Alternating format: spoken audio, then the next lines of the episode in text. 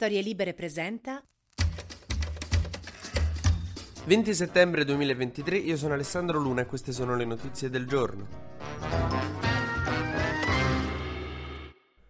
Oh, come sapete c'è stato il CDM sui migranti dopo insomma, l'esplosione di arrivi a Lampedusa e dopo Salvini con Le Pen a Pontida e Meloni ha detto che come risposta vuole costruire in Italia una marea di CPR, centri per i rimpatri, centri dove vengono messi i migranti per accettarsi se hanno diritto all'asilo oppure se sono da rimandare indietro secondo le nostre leggi. E per cui Meloni ha dato mandato al Ministro della Difesa di costruire ovunque in Italia una marea di sti CPR come quando a Monopoli riesce a prendere i cartellini tutti dello stesso colore puoi costruire, insomma puoi fare casette, alberghi e centri per i rimpatri. L'unico problema è che Meloni ha promesso che i criteri per costruire questi centri per i rimpatri saranno questi, devono essere località a bassissima densità abitativa e facilmente perimetrabili e sorvegliabili, ma soprattutto a bassissima densità abitativa. Ecco, il piano del governo si è subito scontrato con un dato che nessuno poteva prevedere, cioè il fatto che l'Italia è abitata, c'è, c'è sta gente ovunque proprio. E sorpresa sorpresa, nessuno vuole il centro per i rimpatri intorno giorno perché poi magari escono, delinquono, insomma quella è la paura generale. E tu questi che arrivano con le barche a Lampedusa non è che li puoi pigliare e sbatte sul Gran Sasso in mezzo alle foreste, cioè insomma porelli. Per cui si sta cercando di capire con i presidenti di regione dove si possono fare questi centri per i rimpatri. E Eugenio Gianni, il presidente della regione toscana del PD, ha detto non darò l'ok a nessun CPR sul suolo toscano perché si prendono in giro gli italiani, il problema è come accoglierli, non come buttarli fuori. Sì, vabbè. Dice, non è che non voglio i migranti, è, è più una questione di principio. Stessa cosa però ha detto Luca Zaia, che non è del PD, è della Lega. Ha detto un CPR in Veneto, mm, ma è una roba inutile, cioè i rimpatri, è come svuotare il mare con un secchio, ha detto. Insomma, per adesso in Italia ci sono 619 posti disponibili nei centri di rimpatrio che sono esistenti, che sono a Bari, Brindisi, Caltanissetta, Gradisca di Sonso, Macomer, Milano, Potenza Potenza, Roma, Trapani. Mentre il decimo, quello di Torino, è al momento chiuso per ristrutturazione. Vedi i danni del super bonus.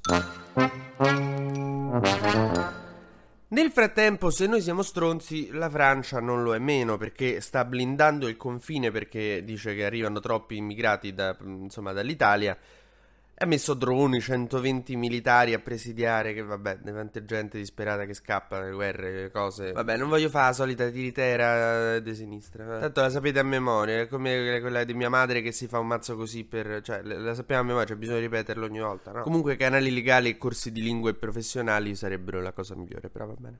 Oggi Giorgia Meloni parlerà all'ONU, eppure lì credo che parlerà di migranti della crisi migratoria, più vari ed eventuali, insomma, il patriottismo, l'Ucraina e via dicendo. Nel frattempo, quello a cui Meloni aveva proprio affidato tutte le nostre speranze per risolvere la crisi migratoria, il presidente tunisino Sayed, si è scoperto che è meno affidabile di Renzi, anzi Calenda sta pure pensando di farci un'alleanza. Praticamente, mo per beccarsi i soldi pare che stia inscenando delle retate sulla costa, no? Perché ci aveva promesso che avrebbe, cioè, cioè guardo io ai migranti in arriva più un cazzo. E si è visto proprio una... I controllori sugli autobus a Roma sono più fiscali. Insomma, in realtà tipo fa finta di cacciare i migranti ma li fa partire da delle, dai porti più a nord. Cioè, è un casino.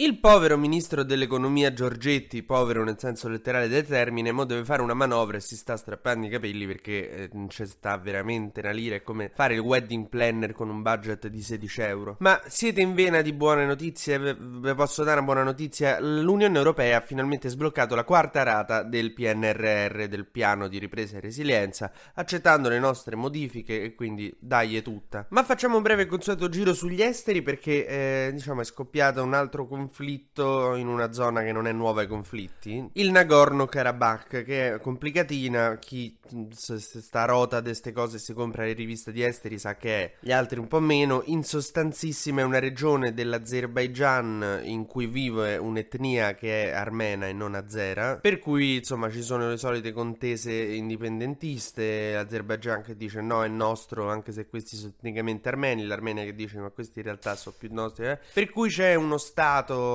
di fatto gover- autogovernato, insomma, da armeni, anche se l'Azerbaijan dice no, è uno stato fantoccio. Mo, ecco, ieri l'Azerbaijan ha lanciato un'operazione militare contro questa zona, contro il Nagorno-Karabakh per eh, riprenderselo. L'Armenia protesta, dice insomma, aiutateci. E anche di questo oggi si parlerà all'ONU. L'Assemblea Generale dell'ONU è tipo il consiglio docenti del mondo.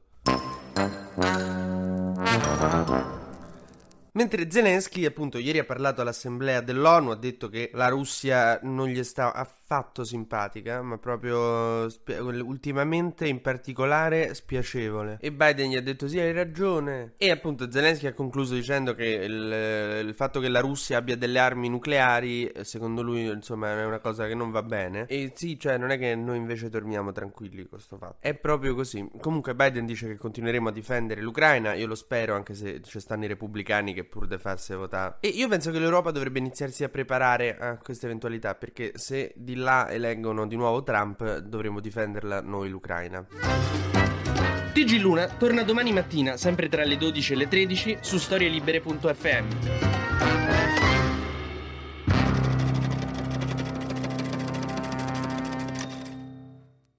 Una produzione storielibere.fm di Gianandrea Cerone e Rossana De Michele.